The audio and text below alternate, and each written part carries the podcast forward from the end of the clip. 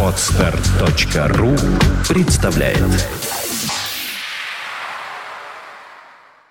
Свободное радио Компьюлента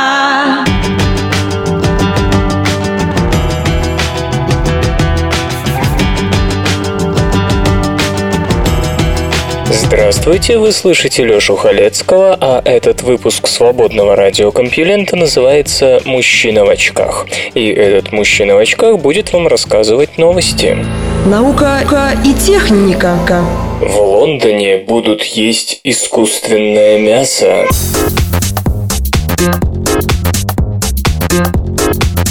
Сегодня в Лондонском центре искусств случится революция, которую некоторые сравнивают с одомашниванием скота.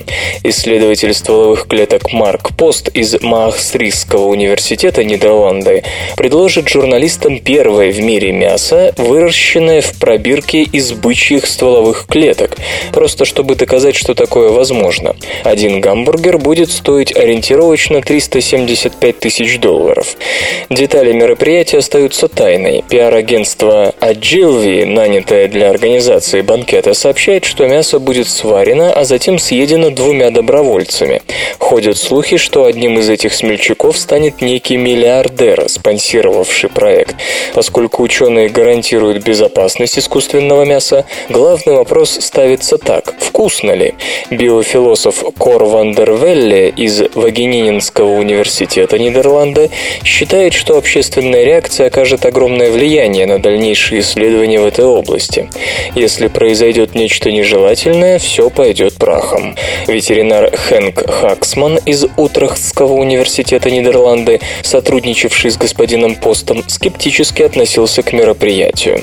Но теперь видит, что таким образом действительно можно привлечь внимание и собрать деньги. Тем не менее, он продолжает опасаться, что зрелище затмит науку. Как только средства массовой информации превращают науку в цирк, ученые начинают казаться людям иллюзионистами и фокусниками. Мысль о выращивании мяса в лаборатории возникла давно. Еще Уинстон Черчилль в эссе «50 лет спустя» 1931 года писал «Мы должны уйти от абсурдной заботы о целой курице ради того, чтобы съесть только грудку или крылышко, выращиванием этих частей отдельно в подходящей среде». Конец цитаты. Современные ученые считают, что теоретически это возможно. Берите стволовые клетки и превращайте их в миллионы тонн мяса. Всего несколько животных смогут накормить мир. Выгода, конечно, будет огромной. По данным продовольственной и сельскохозяйственной организации ООН с 2002 по 2050 год мировое потребление мяса может увеличиться с 228 миллионов тонн до примерно 465 миллионов. Искусственное мясо не только снизит страдания животных, но и уменьшит территорию, занимаемую скотом, а также выбросы животноводством метана и прочих парниковых газов. В 2011 году ученые из Оксфордского и Амстердамского университетов рассчитали, что производство лабораторного мяса потребует на 35-60% меньше энергии, займет на 98% меньше земли и даст на 80-95% меньше парниковых газов, чем обычное мясо. Но препятствий на пути к этому раю множество. Эксперты так и не смогли научиться разводить эмбриональные стволовые клетки крупного рогатого скота, свиньи и курицы, в отличие от таковых мышей, крыс, людей и обезьян. Один из вариантов заключается в превращении взрослых клеток в плюрипатентные стволовые, но это опасно. Есть сведения, что у таких клеток выше вероятность превращения в раковые. Откуда же взялось нынешнее искусственное мясо? Его вырастили в специальной среде из эмбриональной телячьей сыворотки, собранной на скотобойнях, то есть проблема спасения животных еще далеко не решена. Кроме того, заставить стволовые клетки развиться именно в мышечные все еще трудная задача. Как только удается вырастить кусочек мяса размером чуть больше полумиллиметра, нужно решать вопрос о создании сети кровеносных сосудов, дабы снабжать клетки кислородом и питательными веществами, не давая им умереть. Лабораторные ребрышко и филе с их сложной архитектурой мышечных волокон и жировых клеток клеток появится еще очень нескоро. Господин Пост вырастил что-то вроде фарша. Его хитрость состоит в том, что он отказался от эмбриональных стволовых клеток в пользу миобластов, стволовых клеток мышечной ткани, которые приходят на смену мертвым мышечным волокнам. В чашках Петри он выращивает крошечные кусочки говядины. На 5-унцевый гамбургер, это около 140 граммов, таких надо 20 тысяч. Господин Хаксман отмечает, что это вряд ли можно считать перспективной технологией, ведь миобласты не так хорошо делятся, как эмбриональные стволовые клетки. Господин Пост не предложил также альтернативы использованию эмбриональной телячьей сыворотки, да и дифференцирование клеток в клетки мышц должно стать более эффективным. Так что это не более чем демонстрация самой возможности существования искусственного мяса. Господин Пост не единственный, кто занимается этой проблемой. Так Габр Форгас из Миссурийского университета ради изготовления больших кусков мяса из мышечных клеток сделал ставку на 3D-печать. Основанная им компания Modern Meadows в прошлом году получила 350 тысяч долларов от основателя PayPal Питера Тиля. Но в целом эта исследовательская область страдает из-за отсутствия финансирования. Возможно, лондонское шоу изменит сложившуюся ситуацию к лучшему, но презентация может подтолкнуть развитие событий совсем в другую сторону. Достаточно прессе подать мясо под соусом Франкенштейн. Дофамин помогает определить расстояние до цели. Наверное, каждый знает, что в мозге есть система подкрепления, отвечающая за чувство удовлетворения, удовольствия от полученной награды в ответ на какие-то усилия и тому подобное. То есть, когда первоклассник, продекламировав стишок, получает от Марьи Ивановны 5, в его мозгу срабатывает тот же механизм, что и у крысы, которая давит на рычажок и получает, например, кусочек сахара.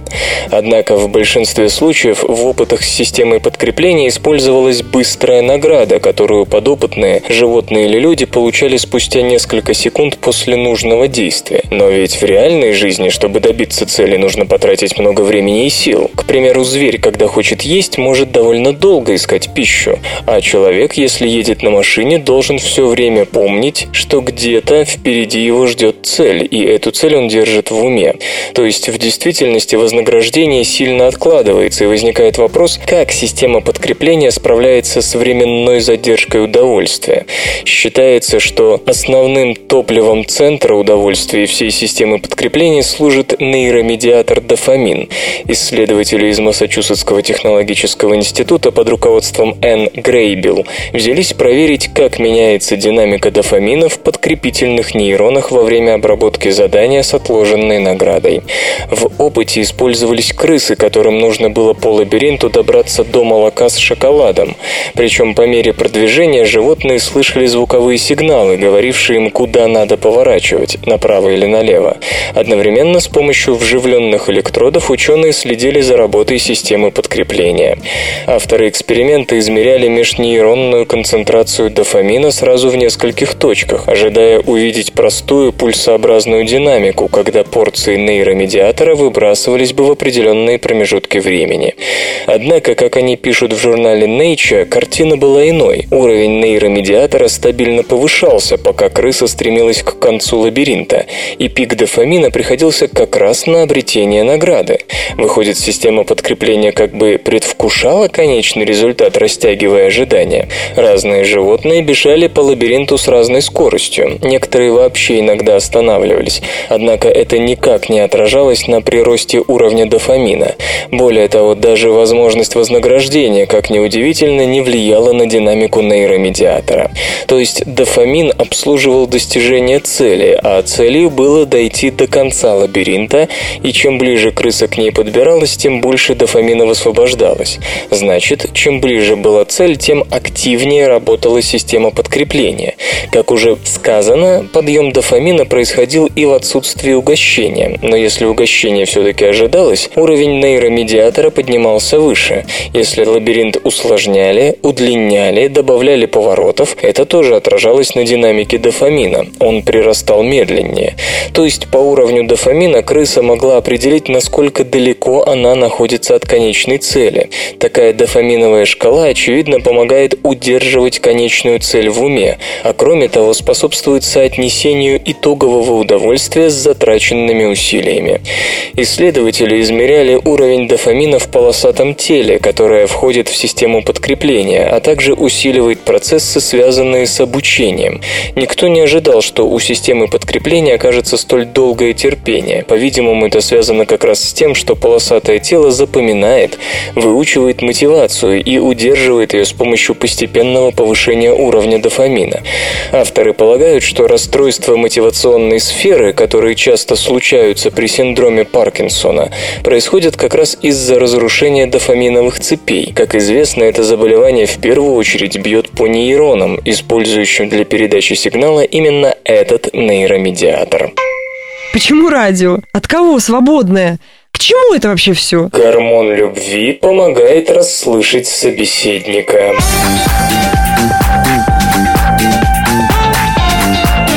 Разговаривая с кем-то на улице, в ресторане, в другом людном месте, вам важно расслышать голос собеседника в гуще посторонних звуков. В ухо-то нам попадает все, но потом нейронам слуховых анализаторов как-то удается отфильтровывать ненужное и в дальнейшем работать только с правильной информацией. Ученых этот механизм довольно долго занимает, и вот наконец-то удалось выяснить, что ведущую роль тут играет не что иное, как окситоцин, гормон любви. Раньше окситоцин считался исключительно родовспомогательным гормоном. Потом у него обнаружили мощные психологические эффекты. Оказалось, что он способствует укреплению социальных связей, стимулирует отзывчивость, эмпатию и тому подобное. Социально-психологическим эффектам окситоцина посвящено множество работ. У окситоцина нашли даже темную асоциальную сторону. Однако у него есть и иные свойства. По словам Ричарда Тяня из медицинской школы Стэнфордского университета, университета. Гормон любви влияет на информационные потоки в мозге. В журнале Nature господин Тянь и его коллеги из Стэнфорда и медицинской школы Нью-Йоркского университета пишут, что окситоцин активирует в гиппокампе специальные клетки – интернейроны, которые подавляют работу пирамидальных нейронов. Пирамидальные клетки служат сборщиками информации, поэтому, снижая их активность, интернейроны не дают возбуждению распространяться дальше по нейронным цепочкам цепочкам. Об этой способности окситоцина известно довольно давно, однако чего никто не знал, так это того, что окситоцин может не только подавлять сигналы, но и усиливать их. Тем самым он выделяет какой-то нужный информационный поток из общего информационного гула. Исследователи описали специфический эффект, который окситоцин оказывает на одну разновидность интернейронов, называемую быстроспайковыми интернейронами или нейронами сверхбыстрого реагирования. Активация этих интернейронов ведет к подавлению связанных с ними пирамидальных клеток. В итоге мозг не слышит никакие сигналы. Однако, чем дольше работает окситоцин, тем дольше действуют интернейроны. А чем дольше это продолжается, тем сильнее у интернейронов устают синапсы, по которым передается сигнал подавления. В результате, когда по пирамидальной клетке проходит повторный сигнал, интернейрон уже не может его задержать. Тем самым отсекаются шумовые волновые случайные сигналы, но повторяющийся, несущий информацию о разговоре, а мы все продолжаем разговаривать в людном месте, преодолевает интернейронный барьер. Так окситоцин помогает выделить значимый сигнал среди кучи незначимых, вызывая утомление фильтрационного фильтра. Вполне возможно, что таким же образом окситоцин реализует те социально-психологические функции, о которых говорилось выше. Можно представить, что именно так он помогает личности сфокусироваться на своем партнере партнере и проигнорировать все остальное, что не требует эмоционального вложения. Также известно, что заболевания аутистического спектра сопровождаются либо общей недостачей окситоцина в центральной нервной системе, либо мутациями в рецепторах, чувствительных к этому гормону нейромедиатору. Вот и получается, что асоциальность аутистов может быть связана с тем, что без окситоцина их мозг просто не может отфильтровать значимые социальные и сенсорные сигналы сигналы от незначимых. Кометное кладбище иногда оживляет своих мертвецов.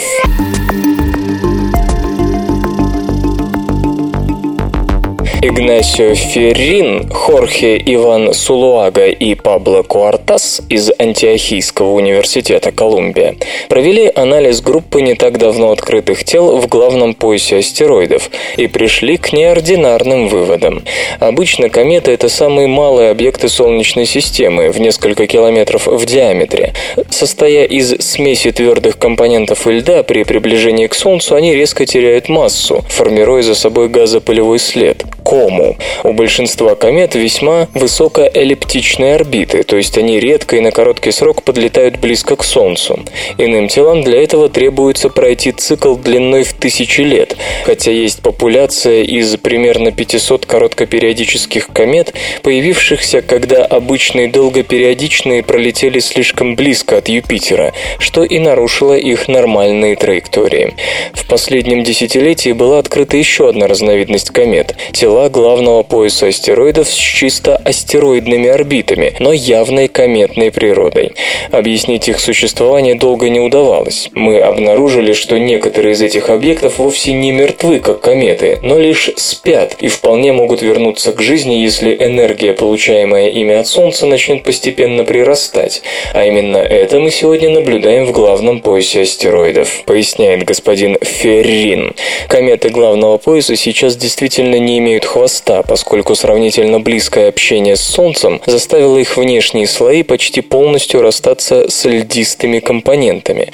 Тем не менее, при увеличении потока падающей солнечной радиации более глубокие кометные слои могут разогреться настолько, что газы вновь начнут покидать небесное тело, и тогда комета станет лазарем, то есть вторично вернется к кометному статусу и даже покинет главный пояс. Авторы работы полагают, что наряду с известными нам лазарями, которых всего дюжина, в поясе есть и другие тела, суть дремлющие кометы, но конкретная оценка их количества без дальнейших наблюдений затруднительна. Более того, утверждают астрономы, миллионы лет назад пояс был населен тысячами активных комет, которые по мере старения часто впадали в спячку, и мы видим лишь те 12 тел, что под влиянием гравитации Юпитера принялись активнее сближаться с Солнцем в перигелии. И от нагрева восстановили свой кометный статус. Истинное же число комет, которым не посчастливилось, может быть весьма внушительным. Железо и гаджеты. Как улучшить 3D-телевидение?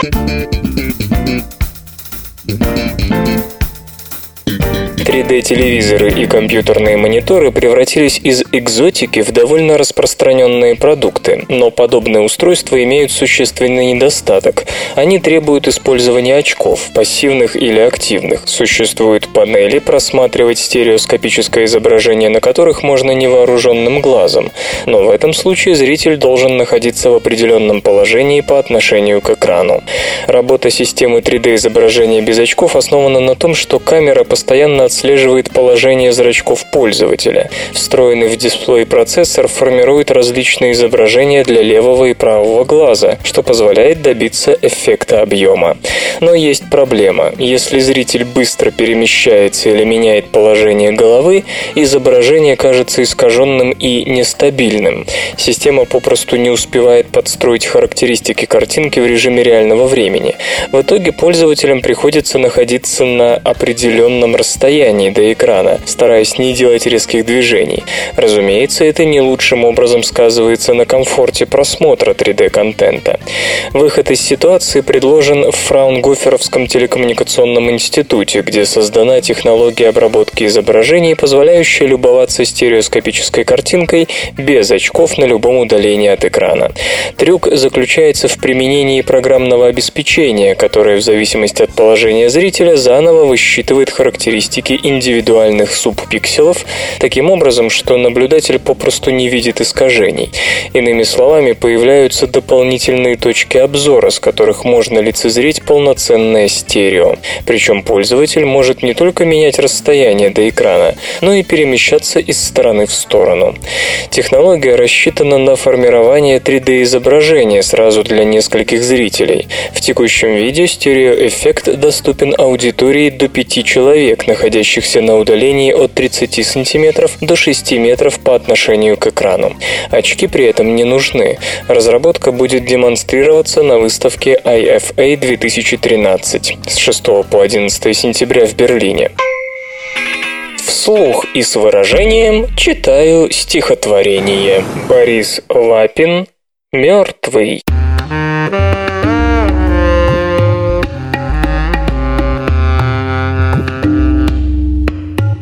Мертвый, продай свои муки.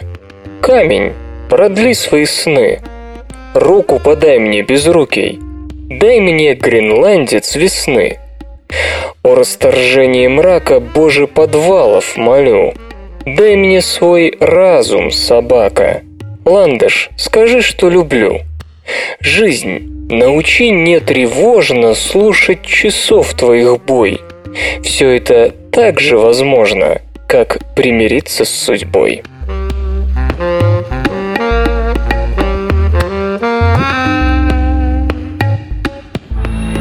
Наука и техника. Дым возмущения или о табаке, нянях и нацистах.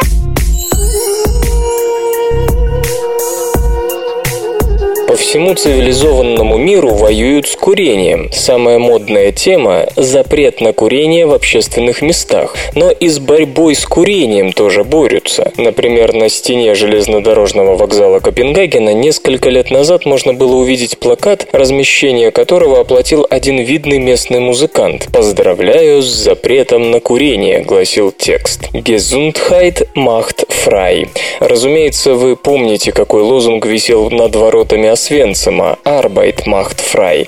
Видимо, деятель датских искусств хотел сказать «не о том печетесь, товарищи», мол, у нашего общества есть проблемы поважнее здорового образа жизни.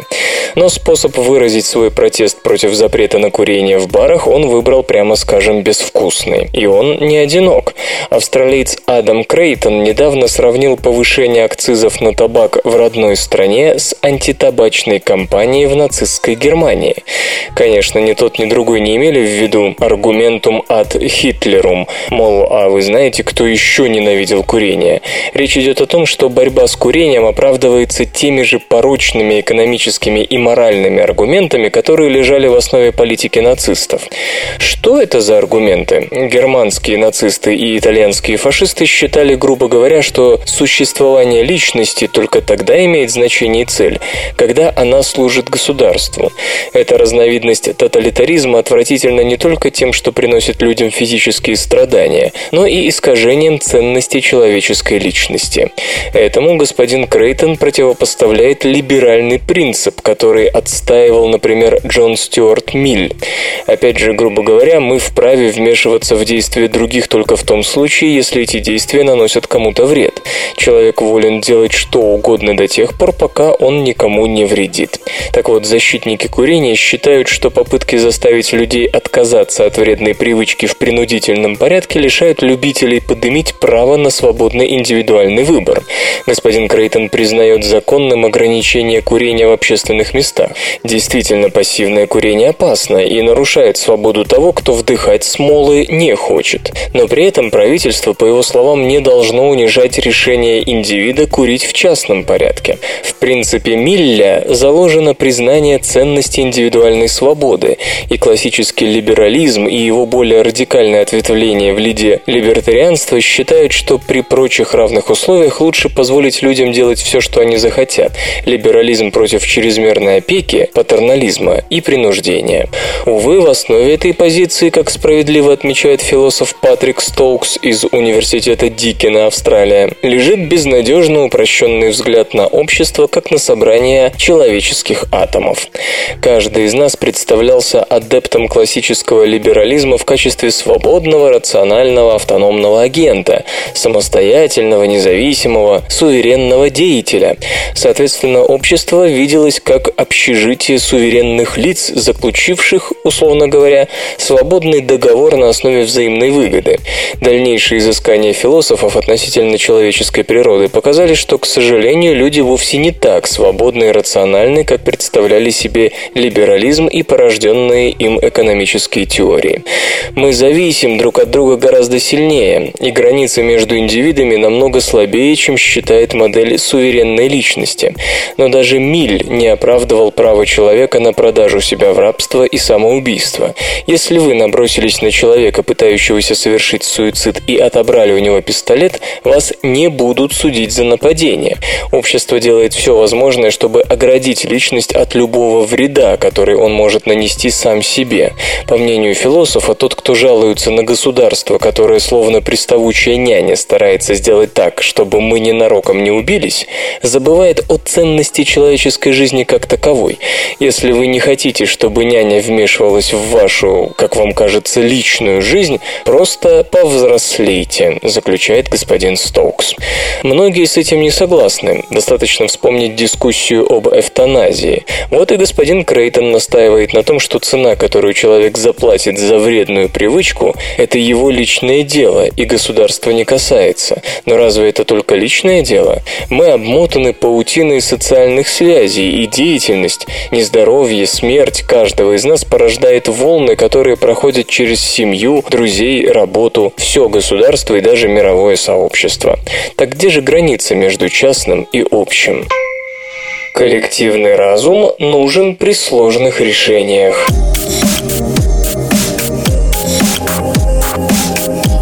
Не стоит презрительно относиться к коллективному разуму, порой он может быть ощутимо полезным.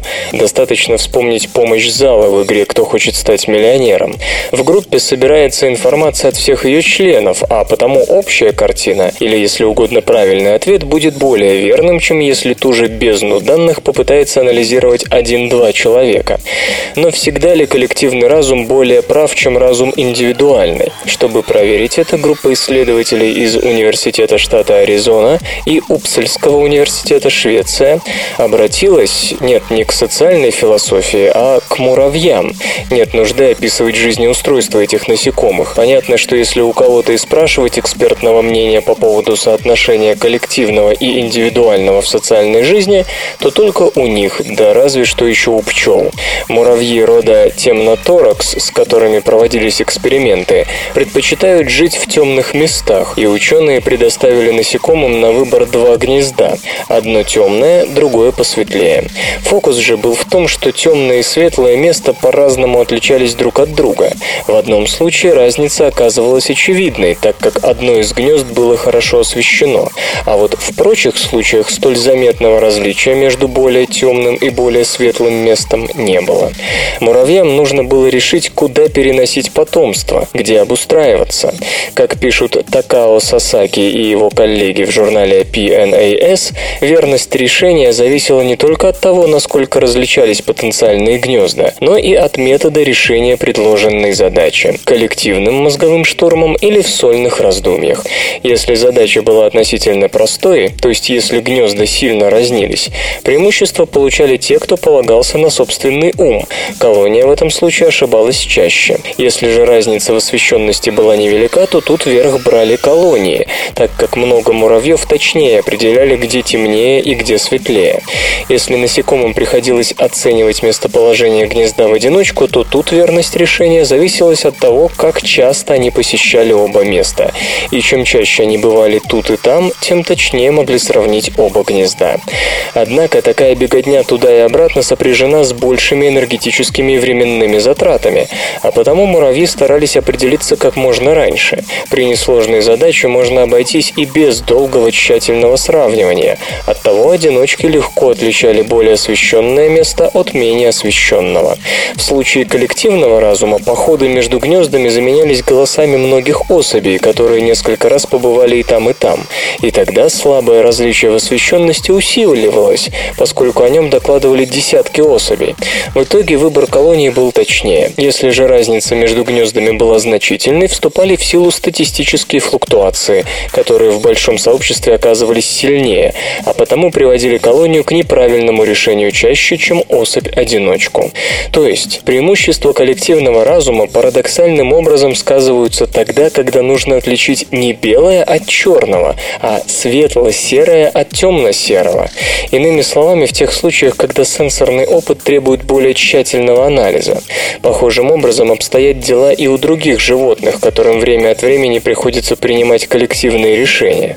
Значит ли это, что разнообразные органы народного представительства, от общего собрания племени до парламента, должны решать только сложные задачи, оставив простые на усмотрение обывателей? Впрочем, понятия сложности и простоты для человека часто означают не то же самое, что для муравья. Поэтому тут мы вторгаемся на территорию социальных и вообще гуманитарных наук. Вот пусть они и разбираются с этим вопросом. Самые м, технологичные новости. Российская рождаемость превысила американскую.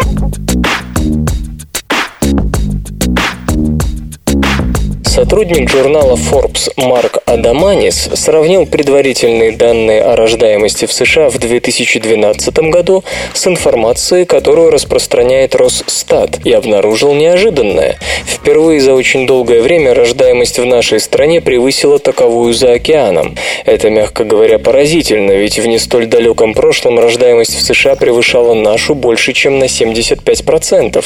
В общем, скорость сближения впечатляет.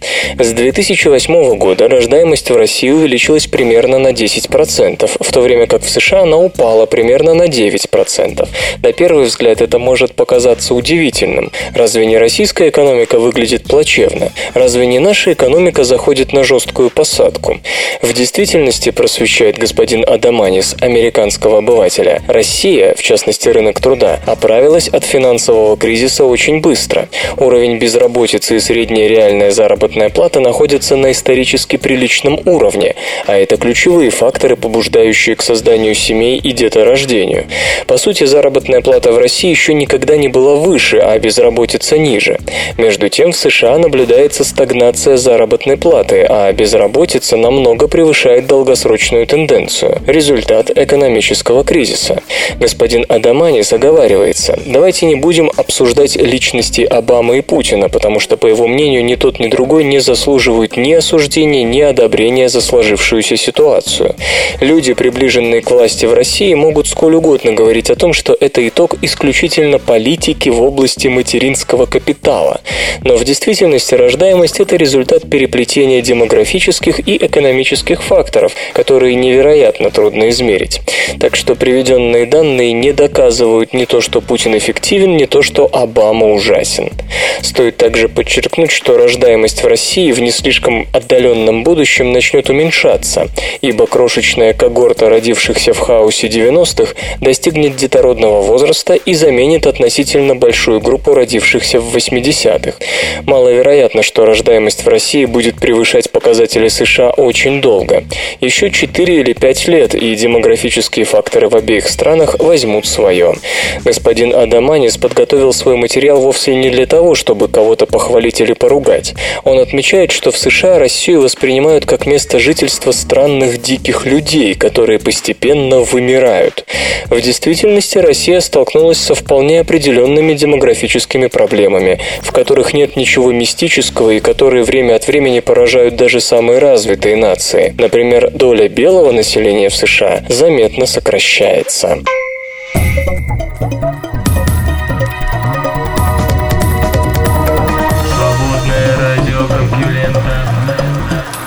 Микрозерна могут управлять звуковыми волнами.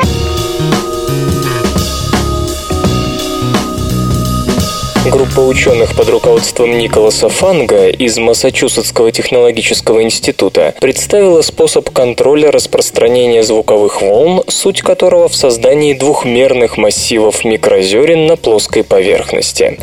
Исследование различных свойств частиц малого размера, выстроенных в определенном порядке, на подъеме. Но основная часть работ касается частиц размера песчинок, порядка миллиметра в диаметре. В данном же случае ученых интересует заинтересовало нечто более миниатюрное – микрометровые частицы, уложенные в один слой и предназначенные для направления в нужную сторону и последующего замедления поверхностных звуковых волн. Звуковые поверхностные волны широко применимы в электронных устройствах, взять хотя бы мобильные телефоны. Там они, по словам господина Фанга, служат часами, задающими сигнал одной частоты для синхронизации различных микросхем или частей одной микросхемы. Правда, сегодняшние генераторы тактовой частоты на звуковых поверхностных волнах сравнительно громоздкие и технически являются отдельными от микросхемы устройствами. Используя двумерные структуры из микрометровых частиц, исследователи надеются уменьшить общий размер таких генераторов в 6 раз. И хотя пока они создали лишь первое устройство такого рода, технически у них получилось уложиться в заданные ограничения по габаритам, так что для изделий функционально аналогичных серийным генераторам сокращение размера должно соответствовать расчетному. Более того, похожий подход может пригодиться и за пределами электроники. Такие волны сходны с ударной волной при взрыве. При ударе по поверхности двумерного материала под заданным углом значительная часть энергии взрывной волны может быть превращена в поверхностные волны и при этом уведена 2D-структурой из микрочастиц вдоль поверхности без проникновения таких волн внутрь. Многослойная структура из таких слоев способна в существенной мере защитить от взрыва при сравнительно небольшой массе, возможно, даже в носимых средствах индивидуальной защиты, хотя подобное применение, разумеется, потребует тщательной дополнительной проработки. Железо и гаджеты, ты, ты. Как охладить оконные стекла.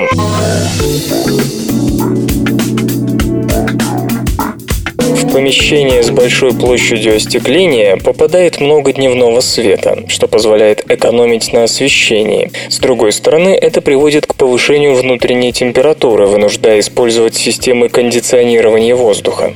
Иными словами, вся выгода сводится на нет, поэтому исследователи из Гарвардского университета задались вопросом, можно ли улучшить обычные оконные стекла. Предложенное ими решение заключается в применении особой системы циркуляции воды для снижения температуры стекла. Идея заимствована у природы. Когда температура тела человека повышается, многочисленные сосуды, расположенные у поверхности кожи, расширяются, увеличивая ток крови. Это улучшает теплообмен с окружающей средой, способствуя охлаждению. Похожим образом работает и предложенная система. На стекло наносится тончайший слой прозрачной силиконовой резины с массивом микроканалов, заполненных водой. При сильном нагреве циркулирующая вода забирает забирает лишнюю тепловую энергию, способствуя охлаждению стекла, а значит и снижению температуры внутри помещения. Испытания показали, что всего 160 мл воды достаточно для снижения температуры стекла стандартного по размерам окна на 8 градусов Цельсия. При этом энергия, затрачиваемая на прокачку жидкости, куда ниже той, которую рассеивает система охлаждения. Теоретически установка стекол нового типа позволит значительно снизить затраты на кондиционирование загрязнения воздуха. Впрочем, пока предложенное решение носит экспериментальный характер. Существуют и другие энергосберегающие технологии, предполагающие применение особых стекол. Так, компания Corning Incorporated разработала умное стекло View Dynamic Glass с возможностью автоматического затемнения в зависимости от людских потребностей, погодных условий и времени суток. К примеру, в жаркий солнечный день стекло может уменьшить светопропускание до минимума для экономии на работе систем кондиционирования, а вечером, напротив, максимизировать световой поток, дабы снизить затраты на освещение. Стекла View Dynamic Glass используют электрохромную методику. Прозрачность материала изменяется при подаче напряжения, что позволяет регулировать количество пропускаемого света и тепла. Утверждается, что теоретически технология уменьшает энергозатраты на 20-25%. Исторический анекдот. Плутарх в изречениях царей и полководцев пишет. Семирамида, выстроивший себе гробницу, написала на ней так. «Кому из царей будет нужда в деньгах, тот пусть разорит эту гробницу и возьмет сколько надобно». И вот Дарий разорил гробницу, но денег не нашел, а нашел другую надпись, гласившую следующее. «Дурной ты человек и до денег жадный, иначе не стал бы тревожить мертвых. Наука и техника. Надо ли защищать молодежь от порнографии?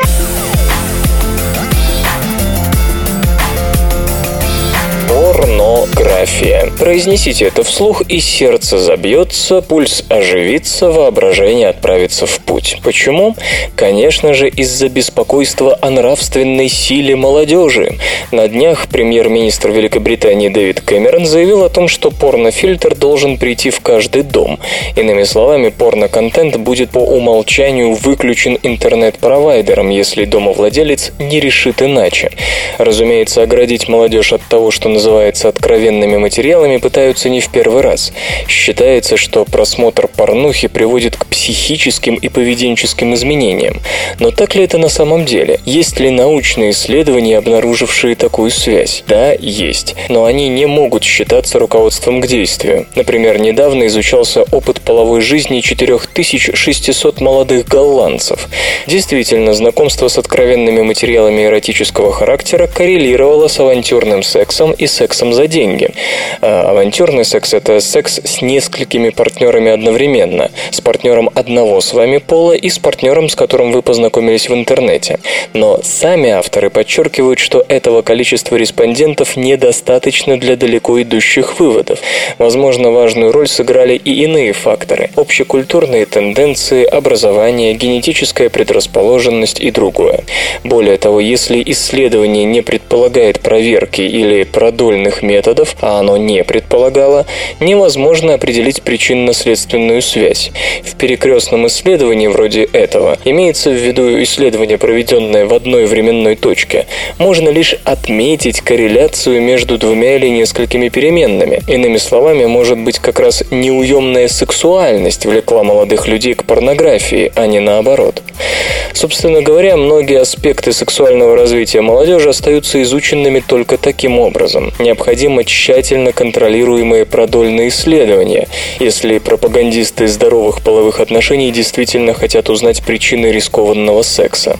Другая проблема с подобными исследованиями – большинство из них фокусируется на негативных последствиях просмотра порнографии. Если вы будете усердно искать связь одного с другим, вы ее непременно найдете. Поэтому австралийские специалисты выделили 15 особенностей здорового полового развития – согласие, безопасность, определенный уровень взаимоотношений и общения и так далее.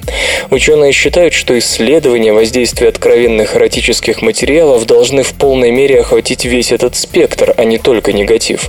Кстати, есть немало примеров тому, как порнография оказывала положительное влияние на половую жизнь. Например, она способствует сексуальному раскрепощению и росту самооценки, дает примеры общения, но самое главное, она рассказывает о наслаждении сексом без тревог. Безопасный секс, взаимопонимание между партнерами, здоровое удовольствие – все это часть нормальной половой жизни. Что может быть плохого в том, что молодежь увидит нечто подобное на экране? Естественно, порнография такого рода окажет совсем другое влияние на человека по сравнению со сценами небезопасного секса, унизительного отношения к партнеру, как правило, к женщине, и насилия. Каким бы ни было неполное упомянутое голландское исследование, из него можно извлечь интересную информацию о том, какое количество молодых людей имеет доступ к откровенным материалам – 88% юношей и 45% девушек. Выходит, в подростковой среде это поведение можно считать статистически нормативным. Вместо того, чтобы обрубать кабель, хорошо бы разобраться в том, почему молодежь стремится к этому. А еще следовало бы понять, что ограничить доступ к эротике и порнографии в приказном порядке будет крайне сложно. Запрещение порнографии сродни введению сухого закона ради того, чтобы люди перестали потреблять алкоголь и стали вести здоровый образ жизни.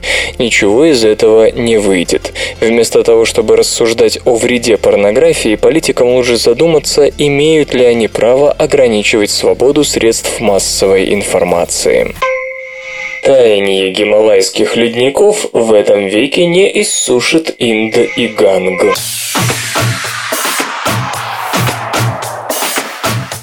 Хотя состояние здоровья гималайских ледников находится под пристальным контролем, часто нет даже минимального консенсуса о том, насколько они а. сокращаются из-за глобального потепления, б. не сокращаются и в. сокращаются ли вообще. Разумеется, много высокоученых споров вертится вокруг того, когда же они наконец исчезнут. А вот группа голландских ученых под руководством Вальтера Имерзееля из Утрехтского университета попробовала найти ответ на более общий вопрос. А что, например, случится, когда и если эти ледники, третьи на планете по объему, все же канут? Неожиданная постановка, не так ли? В связи с трудностями экспериментального прояснения этого важнейшего вопроса, они воспользовались подробнейшей компьютерной моделью ситуации с Балторо, откуда берет начало Инд, и Лангтангом, питающим Ганг, реками, чьи долины уже рекордсмены по населенности, а в будущем, как говорят, там вообще ступить будет нельзя. Ученые рассмотрели два варианта гипотетического грядущего. Первый – умеренный рост температуры в сценарии без превышения нынешнего уровня выбросов углекислого газа. Второй – более рискованное развитие событий, когда выбросы такого рода будут расти в темпе последнего десятилетия. В наиболее угрожаемом сценарии к 2100 году примерно половина обоих стратегически важных горных ледников исчезла. Однако по расчетам их таяние вместо того, чтобы привести к быстрому истощению обеих рек, напротив, временно помогло последним поддержать свою водность. Да, рост температур снижал равнинное питание Инда и Ганга от притоков, зато ускоренное таяние горных ледников поддерживало реки примерно в той же, если не лучшей форме, что и сегодня. Более того, где-то до 2050 года ледниковое питание от них даже повышалось, что в принципе может угрожать долинам рек периодическими наводнениями. Впрочем, почему может? Потепление широко шагает. В 2011 году в Пакистане только в крупнейшем наводнении погибло 270 человек. В 2010 году под воду на время ушло 20% территории страны, а погибло не менее 1540 человек. Бангладеш, где Ганга растет и ширится, заливает куда чаще и сильнее Пакистана с его относительно спокойным Индом. Как видим, модель голландцев на 100% выдержала проверку практикой еще до своего создания. Особенно удручает то, что не менее 70% осадков в долинах Ганга и Брахмапутры случается в приносимые муссонами сезоны дождей, совпадающие с периодами максимальных температур горных ледников Гималаев. Следовательно, в такие периоды воды будет в избытке, в то время как в сухие сезоны, совпадающие с зимними месяцами, ее будет меньше, чем раньше. Чтобы компенсировать этот дисбаланс, с каждым годом усугубляемый потеплением, необходимо развивать систему плотин и водохранилищ, которые уменьшали бы катастрофические последствия наводнений и снабжали регион водой в сухие месяцы. Но, увы, строительство масштабных регулирующих водохранилищ в Индии и тем более Бангладеш пока трудно себе представить. Это традиционные южноазиатские демократии, мало склонные к крупным проектам такого рода, то есть подразумевающим массовое переселение. Возможно, стоит надеяться на помощь Китая, традиционно не страдающего ненужными комплексами и собирающегося возвести серию гидроэлектростанций на принадлежащих ему верховьях рек региона. Вспомним хотя бы о том, что только в среднем течении Брахмапутры китайцы намерены соорудить две ГЭС на 100 гигаватт, что может существенно зарегулировать поток воды, уходящий от Китая на юг. И это не говоря уже о титанических планах Китая по переброске вод, поступающих в эти реки на север. Свободное радио Компьюлента. Хаббл открыл первую килонову. Иногда гамма-вспышка бывает очень короткой, и на том участке неба, откуда она пришла к земным астрономам, не остается остаточного свечения ни в видимом, ни в инфракрасном диапазоне. Исследователи под руководством Ниала Танвира из Университета Лестера использовали космический телескоп Хаббл как раз для поиска после свечения в районе, где произошел такой гамма-всплеск. При этом они отыскали следы необычайно мощной новые, относящиеся к ранее теоретически описанному разряду килонов.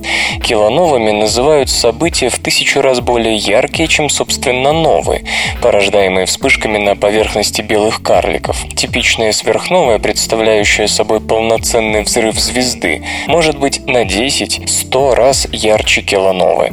Таким образом, при помощи наблюдений в инфракрасном диапазоне удалось наконец-то зафиксировать после свечения подтверждающее гипотезу слияния, предшествующего килоновым. Многие астрономы, включая нашу группу, уже находили свидетельства того, что длительные гамма-вспышки, длиннее двух секунд, порождены коллапсом крайне массивных звезд, поясняет Ниал Танвир. Но у нас были лишь слабые случайные свидетельства того, что короткие вспышки также были порождены слиянием массивных объектов. Теперь наш результат подтверждает этот сценарий вполне определенным образом. Согласно теоретической модели, чтобы такие короткие гамма-вспышки могли привести к длительному послесвечению, паре нейтронных звезд в двойной системе нужно начать по спирали сближаться друг с другом. В этом случае система порождает гравитационные волны, а рассеиваемая ими энергия усиливает встречное движение звезд. В последние миллисекунды перед слиянием и образованием на месте светил черной дыры сближение заканчивается выбросом высокорадиоактивных материалов, разогревающихся и расширяющихся, порождая вспышку излучения. Однако килонова каждую секунду излучает столько света в видимом и инфракрасном диапазоне, сколько Солнце отдает нашей системе за несколько лет, и длиться это должно примерно неделю. Специфика зрелища в том, что плазма, извергаемая при столкновении, будет эффективно блокировать излучаемый видимый свет, испуская энергию килоновы в окружающий космос в основном в виде ближнего инфракрасного излучения. Стоит заметить, что такие слияния нейтронных звезд с выбросом значительных количеств особо тяжелых элементов должны, согласно расчетам, быть одним из главных источников этих элементов во Вселенной, впоследствии участвуя в образовании новых звезд и их планет. Представлено новое сверхскользкое покрытие.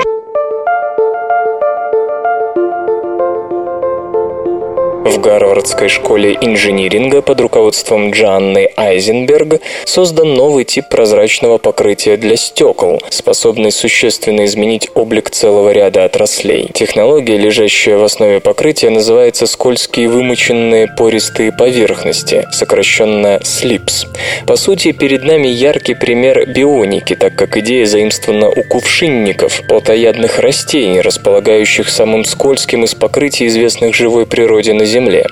В отличие от обычных гидрофобных материалов, слипс отталкивает нефть и даже мед, обычно довольно липкое вещество. Увы, первоначальная версия слипс была весьма дорогой и при этом непрозрачной, хотя для целого ряда потенциальных приложений последнее качество очень важно. Чтобы создать покрытие, не имеющее таких недостатков, материаловеды использовали группу крохотных сферических частичек полистирола, нанеся их на плоскую стеклянную поверхность. Затем их полили жидким стеклом, пока шарики не оказались чуть более чем наполовину утоплены в растворе. После затвердевания шарики были уничтожены нагреванием, оставив после себя сеть кратеров, расположенных в порядке, напоминающем соты. На этой стадии на покрытие наносилось жидкое смазывающее вещество, лежащее в основе технологии SLIPS. Таким образом, была получена жесткая и прочная, благодаря сотовой структуре, но очень скользкая поверхность. Но как быть с прозрачностью? Скоростью. Доведя размер одиночной соты до меньшего, чем у длины волны видимого света, ученые смогли сделать такую лунную поверхность вполне прозрачной. Итак, бензин, вода, кетчуп, грязь органического и пыль неорганического происхождения и даже лед не пристанут к такой поверхности, хотя обледенение, в отличие от других загрязнений, новый материал подавляет не полностью, а лишь на 99%.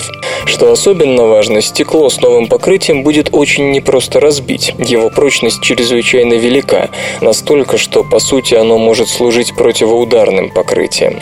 Самыми очевидными приложениями для нового покрытия разработчики считают стекло для защиты фотоэлементов, обычно легко загрязняющихся пылью и органикой, а также традиционные окна, сравнительно быстро пачкающиеся и в ряде случаев, например, высотные здания, труднодоступные и не слишком удобные для частого мытья. Но это не все. Уже ведутся работы по адаптации покрытия к изогнутым стеклянным поверхностям и орг-стеклу. Железо или гаджеты? И Steady One. Стабилизатор для фото и видеокамер. В Kickstarter с успехом профинансирован проект B-Steady One по выпуску моторизированного стабилизатора для автоматической коррекции положения камеры в пространстве с целью компенсации вибраций и дрожания. Устройство представляет собой специальную раму с креплением для цифрового фотоаппарата или камкордера. Данные от встроенного гироскопа поступают на бортовой контроллер, который управляет работой трех бесщеточных электромоторов мониторов. В режиме реального времени B-Steady One изменяет положение камеры по трем осям, обеспечивая плавную съемку без рывков. Рама выполнена с применением углеродного волокна, алюминия авиационного класса и нержавеющей стали. Электроника помещена в кожух с защитой от брызг, что позволяет использовать аксессуар в дождливую погоду. Положение ручек может регулироваться для повышения удобства съемки из различных позиций. Стабилизатор B-Steady One питается от литий-ионного аккумулятора, а 12-вольтовый выход позволяет подсоединять дополнительные устройства, к примеру, внешнюю вспышку или монитор. Изделие весит около килограмма, что делает возможным работу с камерами массой до 2 кг. Есть порт USB, через который можно программировать микроконтроллер для повышения эффективности работы стабилизатора. Для организации производства B-Steady One разработчикам требовалось около 30 тысяч долларов, но идея настолько пришлась по душе фотографам, что проект привлек почти в 10 раз больше средств – 248 тысяч. Зарезервировать новинку можно, пожертвовав 5300 или больше. До закрытия копилки остается 4 дня. Поставки должны стартовать в сентябре. Не так давно мы рассказывали о других аналогах B-Steady One. Так, аксессуар Stabil Go предназначен для стабилизации компактных камер GoPro Hero, а изделие The Ghost, компенсирующее движение в горизонтальной и вертикальной плоскостях, может использоваться с различными цифровыми зеркальными фотоаппаратами, камерами стандарта Micro Four Thirds и компактными камкордерами. Компьютер. Лента. Подкаст.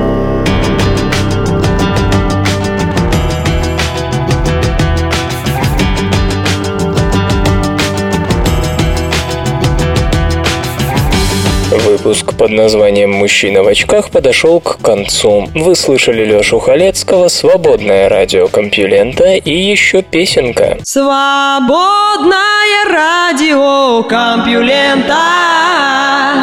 Скачать другие выпуски подкаста вы можете на podster.ru